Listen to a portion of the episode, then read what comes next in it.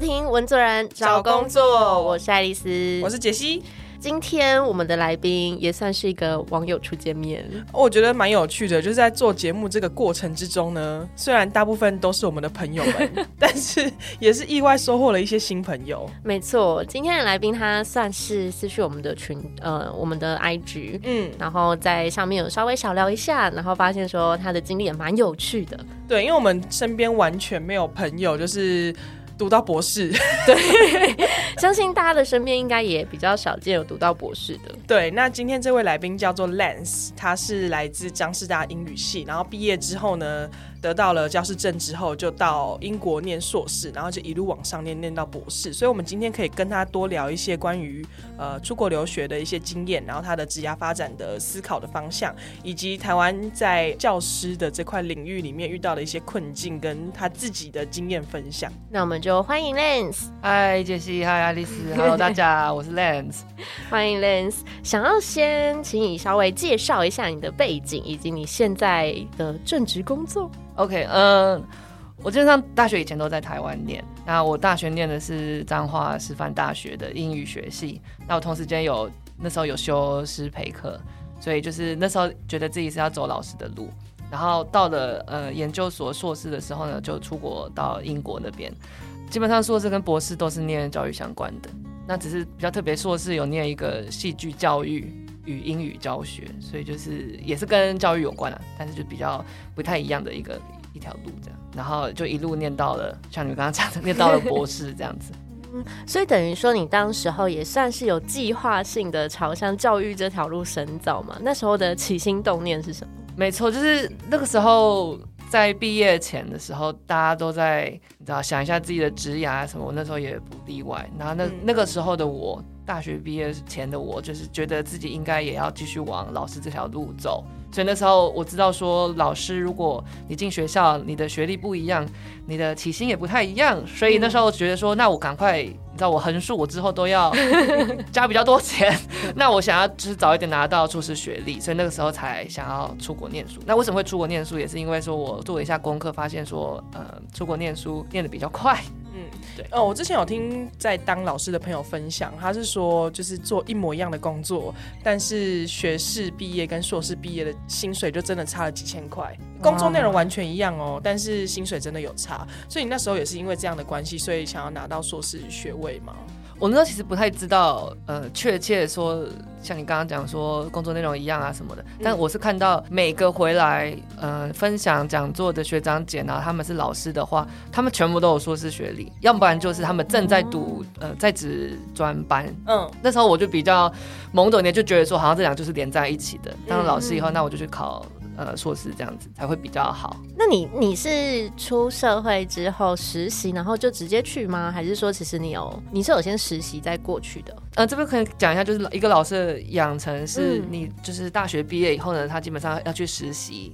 那实习就是大概半年，就是一学期。实习结束以后再去考老师，这是一个老师的养成。考到老师的话，他只是拿到教师证，对不对？还不保证你是一个正式老师。呃，没错，就是呃有两个东西，一个叫做教检，然后一个叫教甄。教师检定考的话，那他就是考一个教师证。你拿到证照以后呢，你再去各个学校啊，或是联合的招招师的话，再去考教甄，就是教师真试。哦，对，然后考上老师这样子。就是我们常常听到的流浪教师，他就是获得了证照，但他可能还没有真的得到学校的聘任。没错，就是他有资格，但是他没有位置。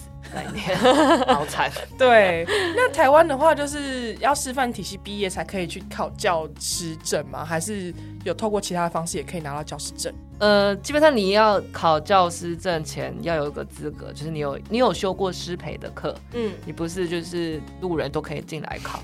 那如果以台湾来讲的话，像我读的张师大，它就是台湾三唯一三间学校里面的其中一间师范大学。嗯，那师范大学的话有台师大、张师大跟高师大，刚好北中南。嗯，那这些什么什么师范大学出来的，他他们都是教国中或是高中生。那我们叫做中教，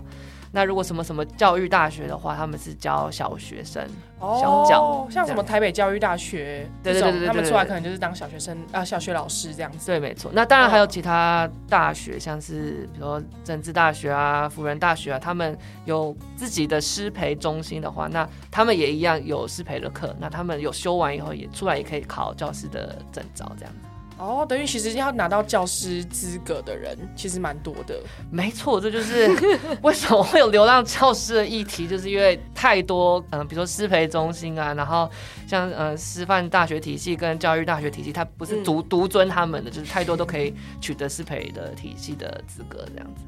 嗯，哎，那所以 Lens 等于是当时候就是修完了这样子的一个实习课程，然后也考到了证照，然后后来发现，哎，别人都是有硕士，可以比较多钱，然后你就踏上了硕士的路，结果不小心又踏进了博士，这整个历程是怎么会没有回来继续当老师？那时候念头真的蛮单纯，就像你讲，他我只是想要比较多 薪水这样子。那进去硕班以后呢，当然就是接触到很多硕班的训练啊，老师的指导啊。那再加上我是在国外，我在英国，然后也有文化上面的体验这一块。嗯，那我就发现我蛮喜欢整个氛围，然后包括比如说我被指派到工作内容啊，然后还有功课啊那些的，就还蛮得心应手的。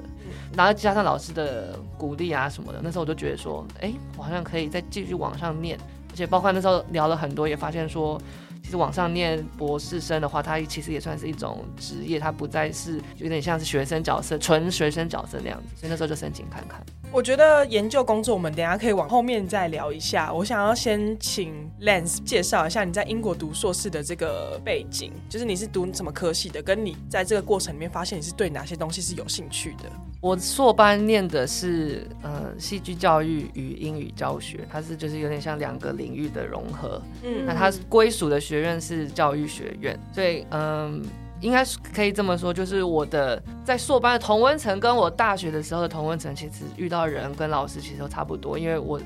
然后你问题我忘记了你在讲什么。然后在这个求学的过程里面，你是发现自己是对哪一块特别有兴趣，然后才往博士念。应该就是说，呃，国外的训练还蛮，因为他们知道说来修这门课或者来进到这个学系的是各个国家的人，所以他们会让我们来发表一下我们对于教育的看法。所以等于说有一堂课的讨论会是各个国家在讨论，举出一些例子，拿出自己国家的教育体系，然后去做分析啊，去做讨论。然后我是发现说。当我可以很脉络性的讲出我自己的国家的体系啊，然后跟其他国家学生在做交流的时候，我觉得还蛮学到蛮多。在最后老师改完回来的那个回馈也蛮蛮好的，然后就觉得说自己好像有兴趣，然后也收到很蛮大的回馈。嗯，那就是然后何乐而不为这样。对，于在这个过程中发现自己不只是想要去学习，其实在脉络的同整上面，在做研究上面有一些热忱。所以，我我觉得，如果有人是想要念博班的话，虽然这种人应该少之又少，非常推荐你在硕班，你就好好体验你喜不喜欢这样子的。因为我知道很多人会去念硕士啊，但是也有很多人是像毕业时的我一样，只是为了一个，比如说一个学历或一个资格，让我可以有多一点的薪水这样子。如果你真的想要进入呃高教产业，就是比如说呃博士啊这些的话，你在硕士的话，你一定要好好体验你喜不喜欢这样子。比如说你你能不能写很多东西，嗯然后你能不能经历，比如说别人跟你讲说你这边写不太好，然后你的然后就是挫折容忍度啊之类的，因为你博士其实就是更多这样子的事情在不断发生。对，那我们刚刚其实有聊到说，就是博士的时候已经把研究视为一个工作了，他已经不是单纯的学生身份，不是呃缴学费然后学东西，而是你是在学习跟研究这个过程里面，其实你也是在产出一些工作绩效。可不可以跟大家分享一下，就是关于博士的学习，它跟一般的就是学生的差别大概是在哪里？呃，就像你讲，博士他在申请的过程中，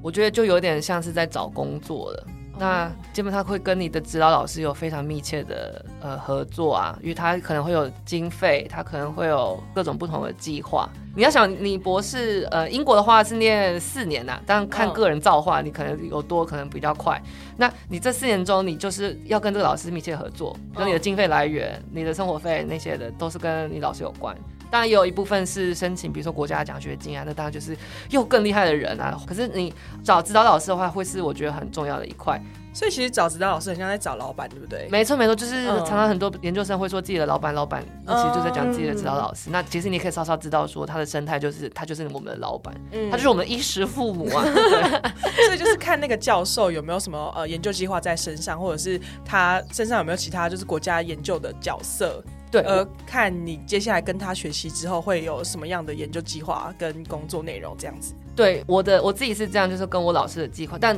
就像我刚刚讲，要要强调，就是其实有很多其他管道，就是比如说呃台湾教育部的奖学金啊，或是英国自己政府的有些奖学金，或是系上的奖学金。呃，为什么一直讲到奖学金啊，或是经费什么？就是博士生其实很大的烦恼啊，或是什么，其实都跟钱有关，就是学费。就尤其如果你是念国外的研究所，我我知道不是大家，比如说家里资金都雄厚啊，可以可以资助你这样子，所以我觉得这个其实是博士很大的一块。那我想要承袭刚刚就是讨论的这些内容，想要问，那你后来在博士方面的研究重点跟方向大概是哪一个领域？嗯，因为我在嗯申请的时候，我知道我自己是教育背景嘛，所以嗯我一直都没有脱离教育的呃领域。那一方面是因为我的确是喜欢教育，那另外一方面是我觉得说我如果要转领域的话，那个时候要申请经费啊，或是比如说找老师的时候会比较备受质疑啊，或是比较难。那我现在在做的就是比较偏教育社会学，教育社会学，如果白话文的告诉 听众，会是大概在讲哪一些方面的内容呢？嗯，突然要我讲教育社会学，我也我也怕我讲不好，但我可以讲，我可以分享的是，我是看教育社会学里面的呃高关怀少年们，这就会非常的呃细，就是呃社会上觉得一些青少年会因为一些状态啊或是一些事件，导致于让他们的发展可能会受阻碍的青少年们，那他们叫做高关怀少年。嗯，对哦，所以博士生出来之后，是不是大部分人都会投入在高教的这个领域里面？还是其实有我们没有想象到的一些面向？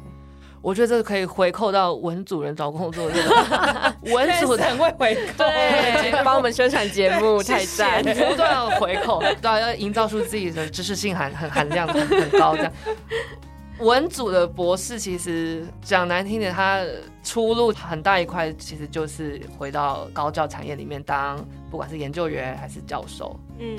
那理组的话，比如说跟科学有关的啊，跟基因有关的啊，它其实可以很多业界上面的工作，他们其实都会要呃有博士学位。我觉得是不是因为就是理组的有些公司，他们比较多是研究单位，就研究单位的人比较会聘，就是所谓博士生毕业的。但是文组出来的工作类型，好像比较少公司会单独有一个研究单位。对，呃，企业也要有研究单位，其实就是跟理工相关。那你说你跟文科有关的研究单位，要么大学，要不然就是中研院的某一些而已，这样子。其实我想到一件事情，是我记忆中小时候大家都会一直说。就是读书也不用读到就是这么高的原因，是因为有时候就是请博士生，想象中应该要比请硕士跟大学学历的人薪水更多，但是有一些工作可能又不见得用得到这样子博士的学历的所学习到的东西或者他的能力值，所以他们可能会变成反而是一个在求职上面的一个门槛。不知道 Lens 自己在当一个准博士的，就是候选人，你觉得这件事情是存在的吗？我很我很同意啊，就是大家都会觉得说杀鸡焉杀鸡焉用牛刀，就是。嗯你知道，就小庙请不请大佛这样子，嗯所以我觉得，如果真的要走到博士这条路的话，你一方面你要知道说你自己正在以不同形式上面的缩减你的职涯的路，嗯又尤其如果你是文组的话，因为像刚刚讲到，你可能的职涯路又更窄。比如说，如果如果以我的话，如果我你看我现在读到了博士，那我想要回去国高中教书的话，我并不是在说就是国高中教书只是需要低学历啊什么没有，嗯可是我我一说就是他们一定会想要知道说你读到了博士，然后既然文组的博士好像好像很多都要去高教啊什么，那你怎么会想要回来？你可能你要一直想好说你要怎么回答这一块。嗯那比如说我的竞争能力就一定会比那些嗯、呃比如说实战经验很多啊，这都在教育第一现场的老师会来的薄弱一点。就是说来也是一个矛盾的地方，就是有时候你的那个学历越高，反而门槛越高。没错，对，大家期待值更高了，好像你的挑战就更高了。对对对，那你刚刚有提到一个名词，还是爱丽丝有提到一个名词，就是博士候选人。嗯，这个是不是跟博士生又不太一样？哦，这个就是念到研究所就会很想要跟大家解释说这是不一样的。我们知道了候选人之后选举的时候，二号动算的那对，种动算动算，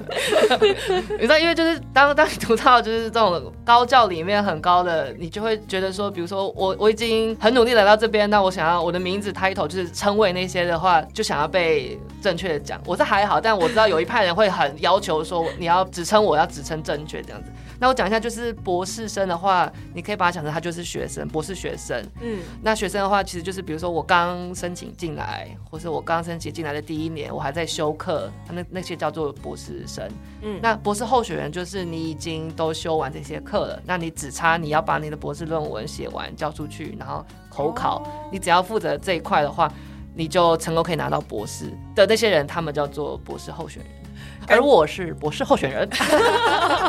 最后这个补充很重要，没错。感觉很多我不知道，我身边很多朋友还在读硕士，然后他们很多都是所谓硕士候选人，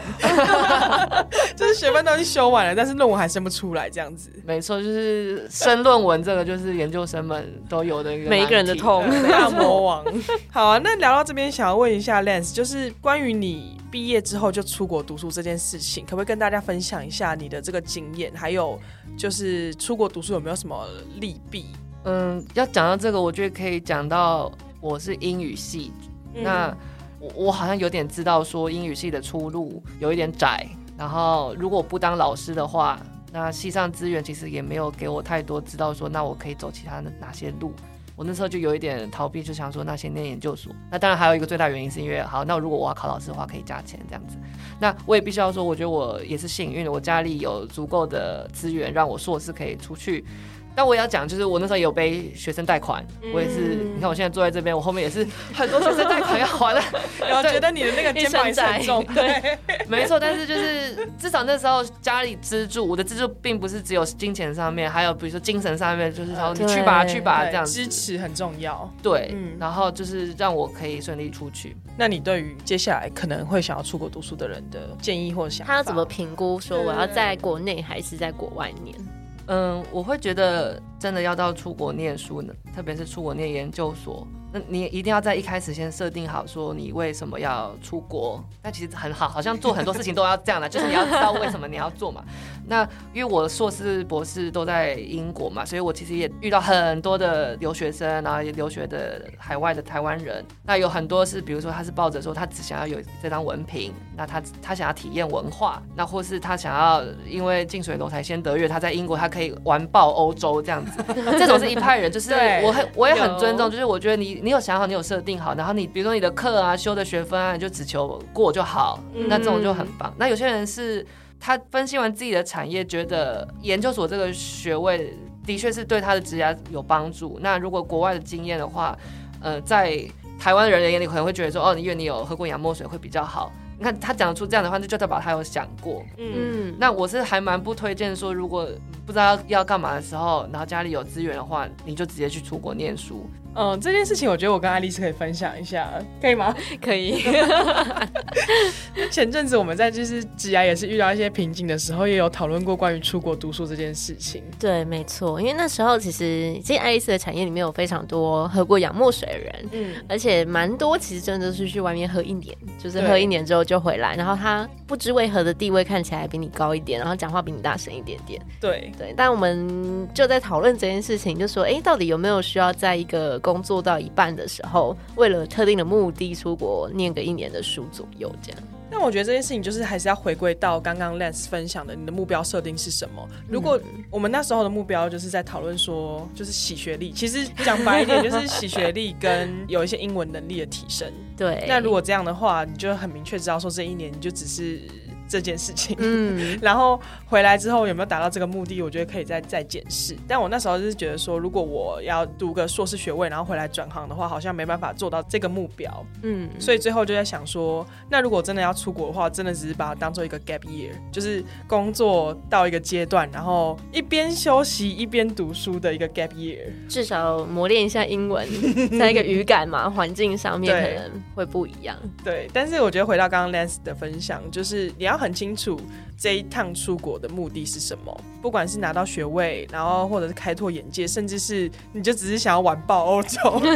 这都是一个很明确的目的。我很我很同意，就是如果你认清自己说，其实我只是想要拿个学历、洗学历的话，那也很好。你你知道自己你讲得出来，对吧？就很棒。我觉得我可以举一个实际例子，好，呃，有有一个人写信给我，他说他是快要毕业了，然后他也是呃英语系，嗯，然后他会觉得说他以后如果要教英文，但他没有去留学国外的话，好像说不太过去。那他有点像是在问说，如果他抱着这样的信念出国，O 不 OK？嗯，那我是想要分享，如果听众朋友们，如果你也是这样子的背景的话，我会觉得你老实讲，你看房间很多在做英语教学的，他们都不见得是你知道英语教学背景啊，或是教育背景啊，他们很多时候只是去国外读个，甚至也不可不会是英语教学系。嗯，所以如果你是想要教好英文的话，其实管道并不一定是一定要只有念国外的研究所了。嗯。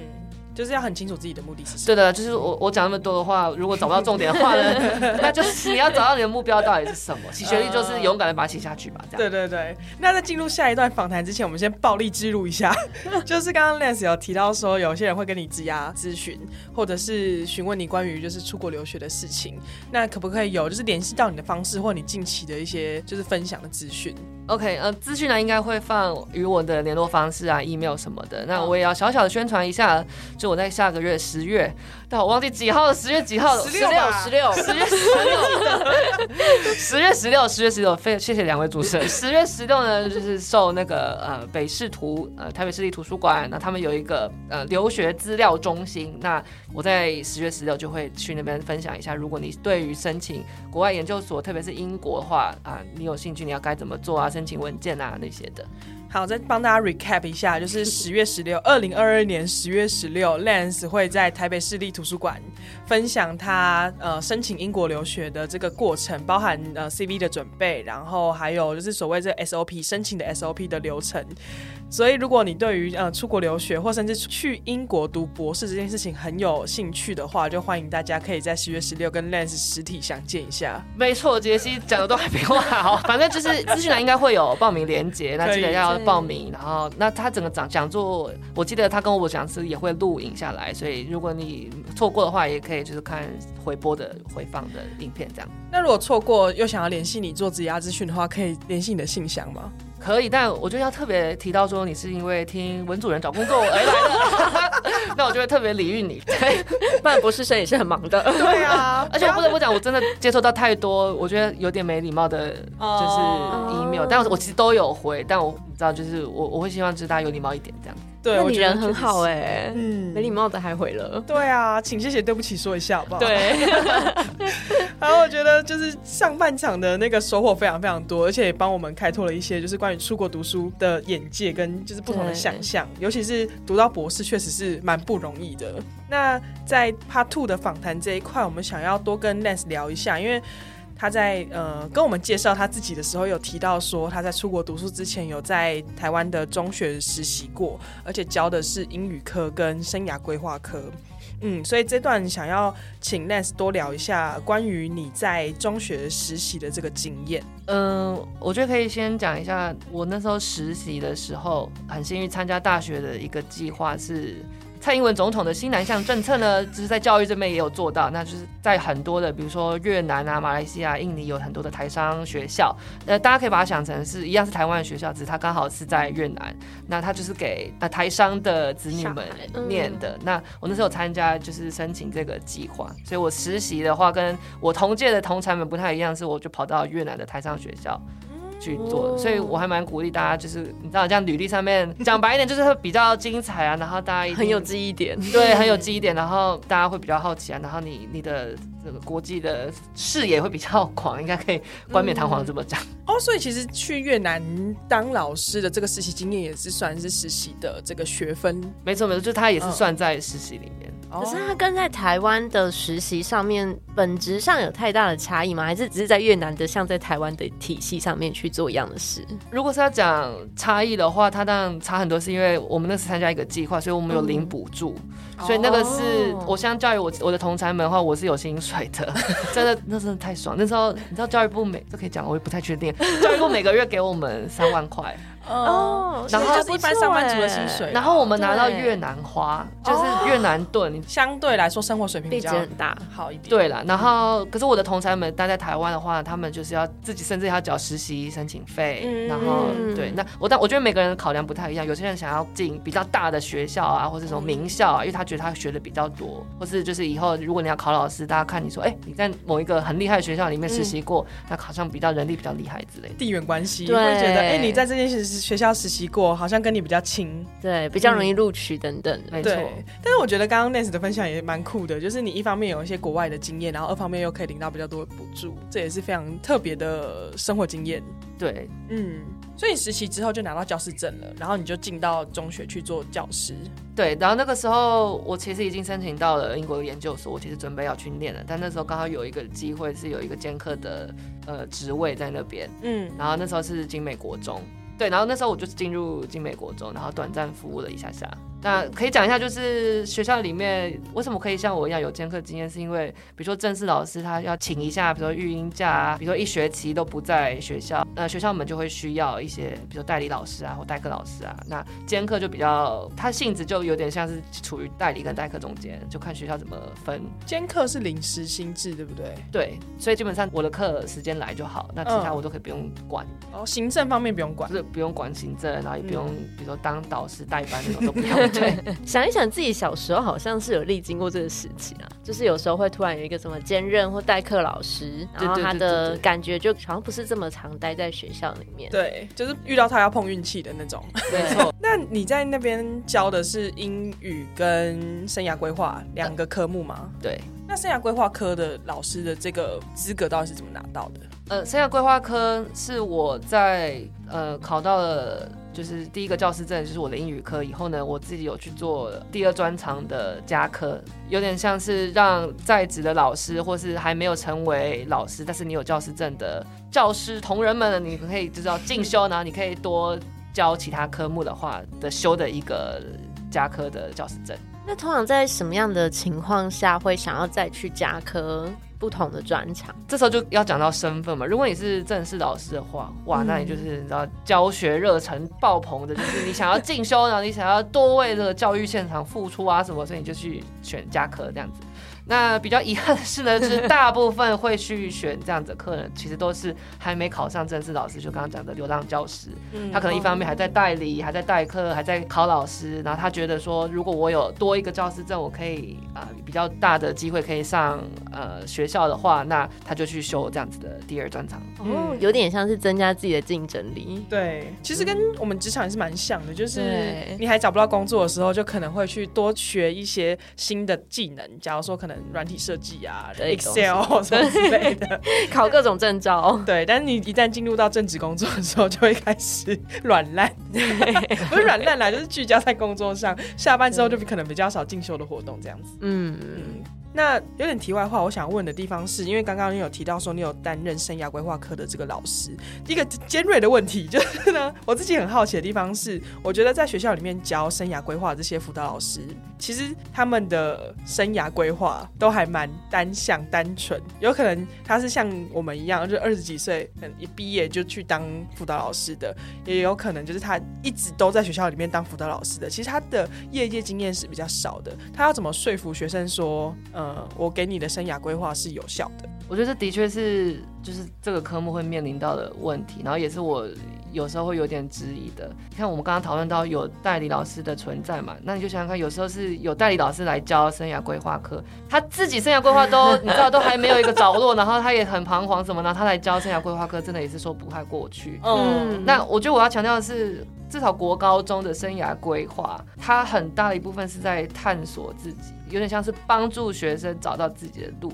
他其实没有真的到规划，他其实规划部分只是升学，比如说选系、选校这样子。呃，一个生涯规划老师，我认为啊，至少因为我知道每个人有不同的取向，我自己认为是你不应该把你自己的价值观或者你自己那一代的准则啊，然后有点像强压在学生上面。你要做的应该是要让学生们知道说现在产业的状况是怎么样，然后社会有什么氛围。的，然后让他们自己去选择。我觉得以前我们的生涯规划课是不是只是做个性向测验就这样？对，所以导致我其实刚刚一直在想，说我有生涯规划课的老师吗？对，那我觉得蛮可惜的，就是。呃性向测验做完以后，好像就只是当做一个选校选系的参考，但接下来的那个职涯发展的方向就会相对来说那个想象就没有被开启。其实我也同意你们讲，就是以前做那些性向测验啊，到后面就是好像不了了之的那种感觉。嗯现在我回过头来，如果修完生涯规划科，那样那些老师其实要打屁股，他 应该要延续有很多的讨论，然后让大家知道说，就是这个性向测验只是帮忙帮助我们了解自己啊，然后你要做一些其他的延伸，让大家知道说我应该要选择科系什么的，因为这个其实就是有点连接到你后面的生涯规划嘛。嗯，那其实我也帮就是学校这方面讲，就是台湾的教育体系就是还是有一些大考的存在，所以比如说常常我们被借课啊什么的都是难免的。那其实学校这边，学校这边其实都有做到生涯规划，比如说像是像讲座的安排啊，其实呃教育部都有规定说，呃每学期啊一个学校你应该要让学生多听不同的讲座啊什么的。你参加完讲座以后，你应该要跟学生们做讨论。那这其实就不应该只有让生涯规划科老师做这件事情，你导师啊，甚至其他科的老师，你都可以，比如说多加一些延伸啊，或是在班会课，就是一些比较空白课程的时候做。但是你知道一样，就是 班会课也有很很多时候又被拿来借去考试考试啊什么的，然后就种种因素导致就会有点沦为，就是跑个性质流程一下，哦，我有我有做到让你们听讲座，然后就结束了这样子。有点可惜。那我有点好奇的是，所以呃，基本上 Lens 会认为，在国高中的所谓生涯规划课的老师，他实质上要帮助大家了解到生涯规划的哪一个程度？举例，他是要了大致了解一下环境上面现在的呃趋势，还是主要其实了解你自己到底喜欢什么跟不喜欢什么？我觉得这是个 非常难的问题。嗯、哎，仿佛是教育部长要回答这个问题。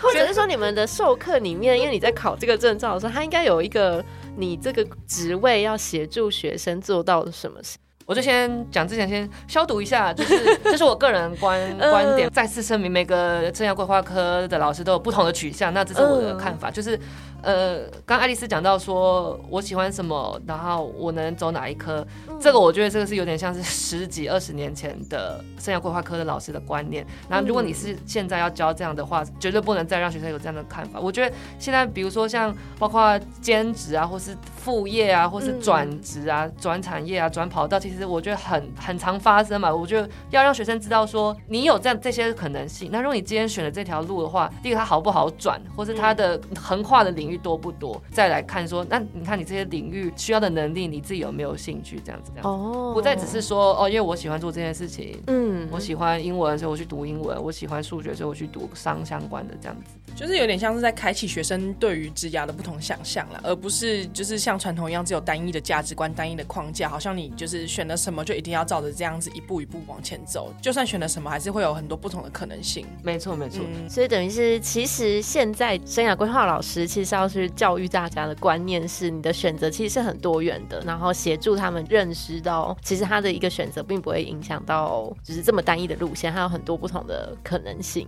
对有点像是择其所爱的那种感觉。你先选择自己有可能有兴趣的，然后再慢慢去探索这一个兴趣可能发展的方向，这样。对，又或是反过来，有点像是我兴趣在哪边，那我其实选了一个比较哎、可以走到那边的一个路，这样子。那那以你自己的那个经验呢，你可不可以跟大家分享一下，就是你从大学然后一路这样子走过来，你有没有什么对于自己职涯的这些观察或想法？我觉得可以分享一个蛮特别的。我大学其实原本要去念台艺大戏剧系，哦，哦，哎、突然跟他那个英语戏剧的那个，，呃，戏有串在戏剧学习有在一起没错，我我永远都要好汉提当年有，我我要一一定要强调，那时候是两百多个高中生去考，然后那时候我正取第六名。哇，哇以第六名的姿态进去台艺大戏剧系，然后最后是我，就是我，我放弃了，我不什么？好，我就可以以我的例子来解释。你看，嗯我高中因为我玩自己参加社团玩话剧，所以我嗯其实对戏剧那些很有兴趣。然后讲到这边，大家就一定知道我的师长们就出现了，就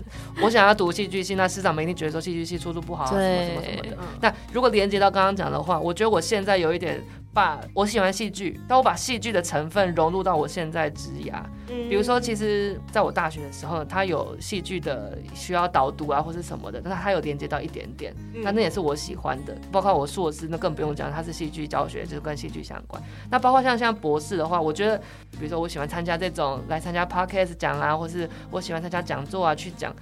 不不得不讲，他有点表演性质，这有点把我的表演魂，就是你知道激发激发在这边，然后就是。即使我没有在做戏剧的事情，但是我现在有很多的工作啊，跟呃，我可以有发表站上台上的经验，我把我的戏剧那个魂拿来私里用。嗯嗯嗯，就会发现其实每一步都串在一起，对不对？因为我们其实，在那个录音前的时候有聊到一件事情，就是好像看起来 Lens 现在是很有规划、很有方向的在前进，但是刚刚 Lens 有分享一句话是，现在都是有点像是后话。就是你站在这个时间点回头看，才会发现哦，原来那时候的所有东西都是串在一起的。有点难听一点的话，就是马后炮啊。我是就认为说，像我现在在那边录音，我有时候讲的滔滔不绝，讲说哦，我以前怎样怎样，那时候我规划好我要走什么路。讲的好像我很确定一样，但是当我回到那个时候的我，我其实根本没有那么有把握。那只是因为我现在站在这个位置上面，然后我好像有感而发，然后我滔滔不绝讲说啊，我那时候做了好多规划啊，什么什么什么探索什么，但其实不尽然。所以我是认为说，做任何事情其实没有那种百分之百确定的时候。对，对，就是我就觉得说，你只要大概知道方向在哪边呢，勇敢做，那对，看结果怎么样的话，再再再说。好棒的，对。小杰，因为其实有时候就像之前也会跟杰西聊到这件事情，就是到底你要设定好目标，然后你疯狂往那里走，不管你就是遇到任何的困难，你都要努力的走下去，还是其实是你在每一个当下都去想看看你现在的心想要往哪里走，然后慢慢的可能就会导向一个你未来回头看，其实是每一个选择都是有意义的。聊到现在，其实蛮多人好像是这样，或者是我们其实会自我安慰，觉得哦，每一个选择都是有意义的，就会发现，哎，现在其实很多能力啊，或者经验都是过去的某些选择所，你要说导致嘛，好像有点负面，但是好像就是每一步其实都是有关联，一步一步连成路的那种感觉。对，可能还是比较像 Lance 讲的啊，就是你要做什么事情的那个当下，你都先去想清楚，那你未来来看，可能都会是有意义。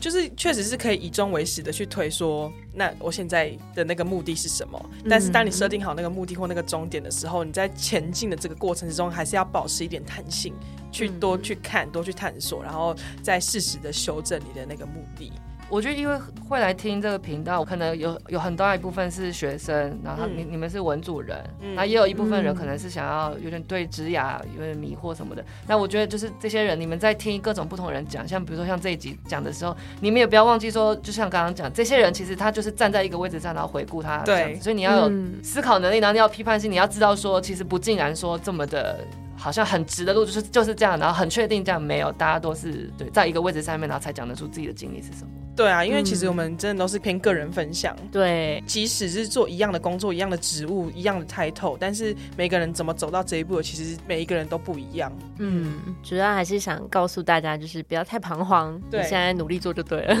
好，那节目的最后呢，再给 Lance 一点时间，我们再一次暴力之入。OK，暴力之入就是我在十月十六号。然后呢，会在北市图，就是台北市立图书馆的一个留学资料中心，然后有一个讲座。那我那个讲座，其实我职涯转换那个方面就会讲的比较少，我比较会偏重在就怎么准备申请文件啊，然后英国留学是怎么样子啊，然后博士的生活是怎么样子。那希望大家就可以来参加，然后如果没有参加到也没有关系，他会录影，你可以之后回去看回放的影片。其实我觉得今天跟 Les 聊，觉得他是一个人格魅力非常充足的人，没错。所以即使你对于这块的，就是可能你没有打算要出国念书，但是我觉得可以。现场听 Lens 去做一些分享跟演讲，这个宣传是对的吗？我觉得应该也是蛮如沐春风的吧。我稍早有发现，对，他是他是有人员限制的哦。啊，是啊，有怕爆满。对，呃，那如果就是对于 Lens 有兴趣，或者是对于英国留学有兴趣，对于出国读书有兴趣的话，就欢迎大家可以多多来参与，就是 Lens 在十月十六号的这个演讲分享。那相关的资讯我们会放在节目的资讯栏，希望大家可以多多参与。对。总之，今天就是非常的感谢 Lens 的到来，然后跟我们分享了很多我们过去其实真的没有想象过的一个生活，然后也包含像是出国念书之后可以看到的一些不一样的视野。对，非常谢谢 Lance 的分享，感谢杰西，感谢爱丽丝。希望你今天有就觉得很好玩，蛮好玩，因为其实我是第一次进入这种录音的呃空间，对，一个空间这样子。对，在这边也是推广啦。如果现在听众朋友有想要上节目的。没错，可以像我一样毛遂自荐。对，非常希望可以多听听各种不同产业的人、产业的朋友去分享自己的经验。对，然后也多在节目上互相互动聊聊，也许我们都可以找到我们共同与没有看到的一个视野。对，那我们今天的文主人找工作就差不多告一段落，我们就下回见，拜拜。